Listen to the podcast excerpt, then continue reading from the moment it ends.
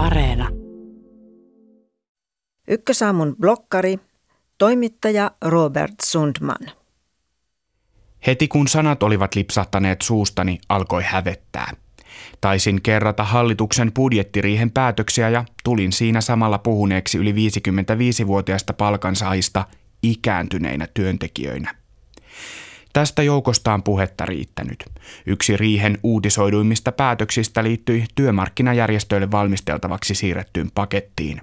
Hallitus odottaa järjestöiltä toimia, joilla voidaan edistää yli 55-vuotiaiden työllisyysastetta sekä parantaa heidän työmarkkina-asemaansa ja työssä jaksamista. Erityisesti keskustalähteet ovat painottaneet, että käytännössä tehtävänanto tarkoittaa hallituksen odottavan järjestöiltä niin kutsutun eläkeputken poistoa. Ja jos järjestöt eivät sitä tee, sen tekee hallitus itse. Sama asetelma on nähty aiemminkin. Päätös ei ole helppo hallituksen vasemmalle laidalle eikä palkansaajajärjestöille. Neuvottelut ovat alkaneet ja järjestöjen edustajat tapaavat toisiaan noin kerran viikossa – Täsmällisiä tavoitteita ei ole vielä lätkäisty pöytään, vaan neuvottelutahti kiihtyy ja sisällöt muuttuvat painavemmiksi vasta marraskuun puolella. Selvää on, että jotain pitäisi saada putken vastapainoksi, esimerkiksi toimia, jotka edistävät työkykyä ja työssä jaksamista. Muistan soitelleeni helmikuussa tutkijoille ja yrittäneeni hahmottaa, missä on suomalaisen työttömyyden ydin – Vastaus ei ole aivan yksinkertainen tai helppo, mutta tarkastelukulmasta tai taustastaan riippumatta lähes jokainen tutkija sanoi näin. Jos vertaamme Suomen tilannetta esimerkiksi Ruotsiin, kaksi ryhmää korostuu ylitse muiden.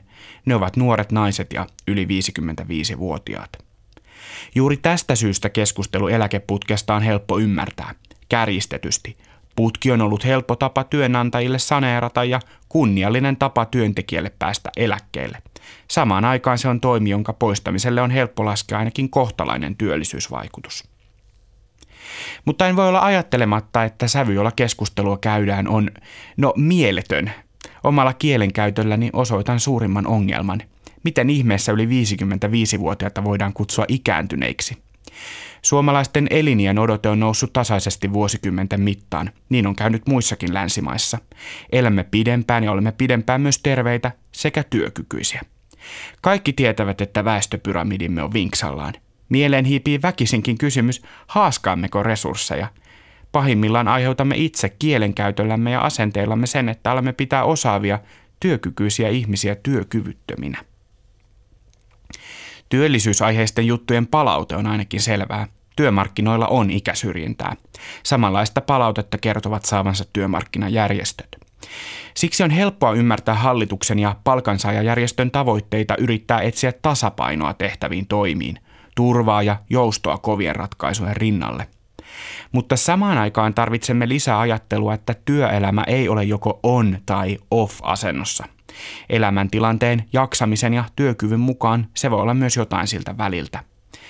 Mikä tärkeintä, tarvitsemme asennemuutosta. En minäkään pidä siitä, että minua on ikäni vuoksi pidetty työpaikalla vaikkapa diginatiivina tai varmaan hyvien somevideoiden tekijänä. En ole, olen surkea. Usein moni viisikymppinen olisi ollut parempi. Ja sanatkin luovat todellisuutta. Siksi en puhu ikääntyneistä, vaan ihan tavallisista viisikymppisistä.